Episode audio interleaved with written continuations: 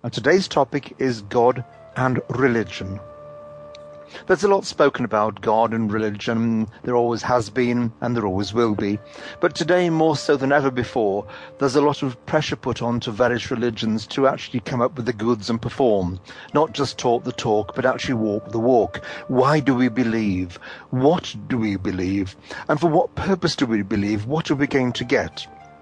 Do we believe in salvation? Do we believe in the life after death?